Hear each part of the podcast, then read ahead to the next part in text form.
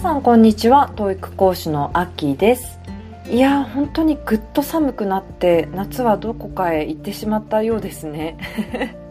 一気に風が冷たくなって秋が来たなという感じがしています。今日の朝もすごい寒くってあの毛布を今出しているんですけれどもそれだけじゃ足りなくてなんかちょっと薄い羽毛布団出そうかなっていうふうに考えています。皆さんも風邪などひかないように気をつけてください、えー、ところでですね、えー、今月じゃないもう先月ですね。先月出した200問音読特急瞬発力をつけるえー、すいません自分の本で恐縮なんですけれども、え、すごくご好評いただいておりまして、え、レビューもですね、えー、いただいているようで本当にありがとうございます、えー、ツイッターでもそうですし、えー、Amazon のレビューでもそうですしあの全てに目を通させていただいているんですけれども先週ですねなんと、えー、私の勤務校の学生が、えー、先生の新刊買いましたということでご報告、えー、来てくれました。えー、彼はですね4月から私の担当するクラスの、えー、学生の一人だったんですけれども早々にですね860点取ってしまったんですよ。多分300点ぐらい上げたんですよね。4月から入学して、えー、夏までに300点ぐらい上げて860点、えー、取ったんですね。で私の学校ではそもそも TOEIC の授業って必修科目、まあ、全員が取らなきゃいけない科目なんですけれども860点取ればその必修科目が、えー、まあ2学期とか3学期そういった1年っていうスパンではなくてもうどこのタイミングでも、免除になるっていうそういう規則があるんですよ。なので彼は夏前にですね860点取ったので2学期からはもう 私のクラスは卒業ということで、えー、授業自体には出席してないんですけれども、えー、そんな彼がですね、えー、報告してくれました。でそもそもその学生私の前作の、えー、音読特急も買ってくれていてそしてプラスして今回、えー、新作も買いましたということであのすっごい嬉しいですよね。あの学生ってねそもそもお金そんなテキストとかに本来多分使いたくないと思うんですよね。あの音読特急まあ安価ではあるんですけれども、まあ、約1000円。他のことに使おうと思えば1000円他のことに使いたいじゃないですか。いろんな娯楽用品ある中でなんでこれを選ぶんだろうと。すごいですよね。もう本当に嬉しくて。でわざわざしかもあの報告してくれるっていうそれも本当に嬉しかったんですけれどもあの一番実は嬉しかったのって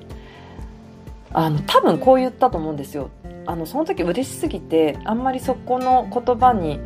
注目してなかったんですけど翌日ちょっと冷静になったらその子がですね先生のことを応援してますからって言ってたのを思い出したんですね。先生のこと応援してますっていう。で応援の形で、まあ、買ってくれたっていうのも一つの理由かなって思うんですよ。それがね非常に嬉しかったんですよね。で私ね応援っていう言葉ってすごい便利だと思うんですよ。応援してますねって気軽に言えるし、えー、その人の気持ちに寄り添うことができるすごくあの、まあ、便利な言葉だと思うんですけどでもなんかこう応援ってどういうことかっていうとその人のために時間やお金を使う覚悟ができてますよっていう言葉。私は結構そのくらい重い言葉にしたいんですよね。応援してるって。なので自分が応援してますっていう時にはそのくらいの覚悟をしてその言葉を使いたいなっていつも思ってます。ですので例えば学生にですね皆さんのスコアアップを応援していますっていう時どんな気持ちかっていうと皆さんのために私は時間を惜しみませんよとそういう気持ちで言っているんですね。もしくは例えばですね何か、えー、家族に応援してるよっていう時にはお金を準備するよとか、えー、時間を使うよっていうそういう気持ちで応援するよって言うんですよ。なのでその学生が先生のことを応援していますと言いながらこの本を買ってくれたっていうそれが本当になんか本当に応援してくれてるんだなっていう気持ちがあるんだなと思ってものすごく嬉しかったです。はい。なのでもう本当ね大事な大事なお金を、えー、この1冊買うために使ってくれたもうそれは本当に嬉しかったので、まあ、皆さん、えー、買ってくださる人はみんなそうなんですけれども本当にちゃんとあの伸びる本 TOEIC のスコアはもちろん英語力も伸びる本っていうのを書き続けたいなっていうふうに思いました。あのお金使ってくださってなおかつその後それをテキストを使うってなると時間も使うわけですよねやっぱりそれを無駄にさせちゃダメだなと思ってもう本当ね、え自分の力を磨きつつ、えー、世の中に送り出せる本は本当に皆さんのために読者のためになるような本を、えー、書きたいなって強く思いました。ということで、えー、本題へと入っていこうと思うんですけれども、えー、前回ですね娘のバスケットチームの話をしたかと思います。あの私が探してきたバスケットチームが めちゃくちゃ弱いと。まあなんで試合に勝てないほど、まあ、試合でボロ負けするほど弱いのかっていうと、まあ、それは当然で他のチームよりも平日ですね練習時間が圧倒的に少ないと、ま、だから勝てるわけないですよっていう話をしてました。で常にですね結果っていうのは行動と紐づいていて行動量が少ないとそれなりの結果が出るよと。え、行動量で怠けてたり手を抜いていたりするのであれば、え、それなりの結果しか出ないのでそれを受け止める必要があるんですよねっていうなかなかそれになんかこう気づきづらいというか、えー、結果が出た時に初めて、えー、なんでこんな結果になってしまったんだって。前回のそのチームのですねボロ負けする様子を見てなんでこんな結果なんだろうがっかりするみたいな。でもよくよく考えてみると、まあ、それは、えー、行動と完全に紐づいている結果なわけですよね。そんな話をしました。で今回ですねもう本当に意外とそういうその結果と行動っていうのが紐づいてるっていう風に気づきにくいものなのかなって感じた話をこれからしたいと思います。あの、まあ、ちょっとですね正直 口っぽい話にもなるんですけれども私の学校でですね、まあ、担当する授業では課題を出しています、えー、課題、まあ、宿題ですね。毎週宿題を出していると。でその宿題っていうのも当然ながら成績に含まれるので忘れたら、えー、減点しなきゃいけない。でどんどんどんどん限定されてるわけです。宿題を忘れたら。でただその宿題をやるかやらないか。やった場合こういう条件をクリアしていないと宿題をやったことには、えー、なりませんよっていう条件を3つほど出しているんですね。まあ、ちょっと具体的に話すと長くなっちゃうので、まあ、条件を3つ出しているということしか ここでは話さないですけれどもこれとこれとこれをしっかりやっとかないと、まあ、それは言ってみれば手を抜いたことになっていて、えー、これは課題として意味がなくなってしまうので、えー、減点しますよというふうに最初ルール付けとして言っています。でプラスして必ず言っているのは、えー、それをですね授業中に出せないということであれば、えー、翌週になってもまあ、例えば明日出しますってなったとしてもそれは受け付けられないよっていうふうに言っていると。まあもちろんですね課題って何のためにやるかっていうと力をつけるためなんですよなので適当にやってしまっては力がつかないのでなのでこの3つの条件をちゃんとクリアしてねっていうふうにその手順を、えー、踏まえてやってもらいたいので手順としてのその3つっていうのをクリアしてもらうようにしています。でただですねあの不思議ですよね。その条件をクリアしていないのにやっぱり宿題出してくる人っているんですよ。で理由としては多分2つあって1つはその条件っていうのを単純に忘れてしまう、もしかしたらこれが圧倒的に多いのかもしれないですね。説明はしているしその重要さっていうのも説明しているんだけれども単純にやり忘れてしまう。でもう一つは、まあ、手を抜いたとしても、まあ、出しているから OK みたいな、えー、自分でルールを変えて、えー、3つのルールを規則をクリアしていないんだけどもまあ出しているから一緒みたいな感じで思っている人。この2パターンがあるんじゃないかなって思うんですよね。であのルールをその3つのルールをですね満たしてない場合にやっぱりこれこれは例えば1番のルールを満たしてないので減点せざるを得ませんごめんねみたいな感じでメモ書きを書いたりもするんですけれども、まあ、それを見た学生がですね先生これ今から書いちゃダメですか？とか今からこの1番のルール、えー、にのっとった形で出すんでみたいな感じで交渉してくる場合があるんですよね。でやっぱりですねそれってまあそのえー、何とかしようとする意識っていうのは評価したいんだけれどもでもですね他の人はきっちり3つ、えー、ルールを満たして忙しい中でも疲れた中でも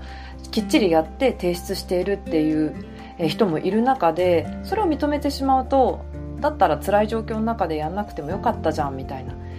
明日でもいいんだっていうふうに言われてる人がいるんであったら私もじゃあそうしたそうしてほしかったなとかなんかちょっとアンフェアな気持ちになってしまいますよねちゃんとやった人が。なのでそれはごめんねと、えー、この時点で3つのルールをクリアできてないんであればそれはダメだよ。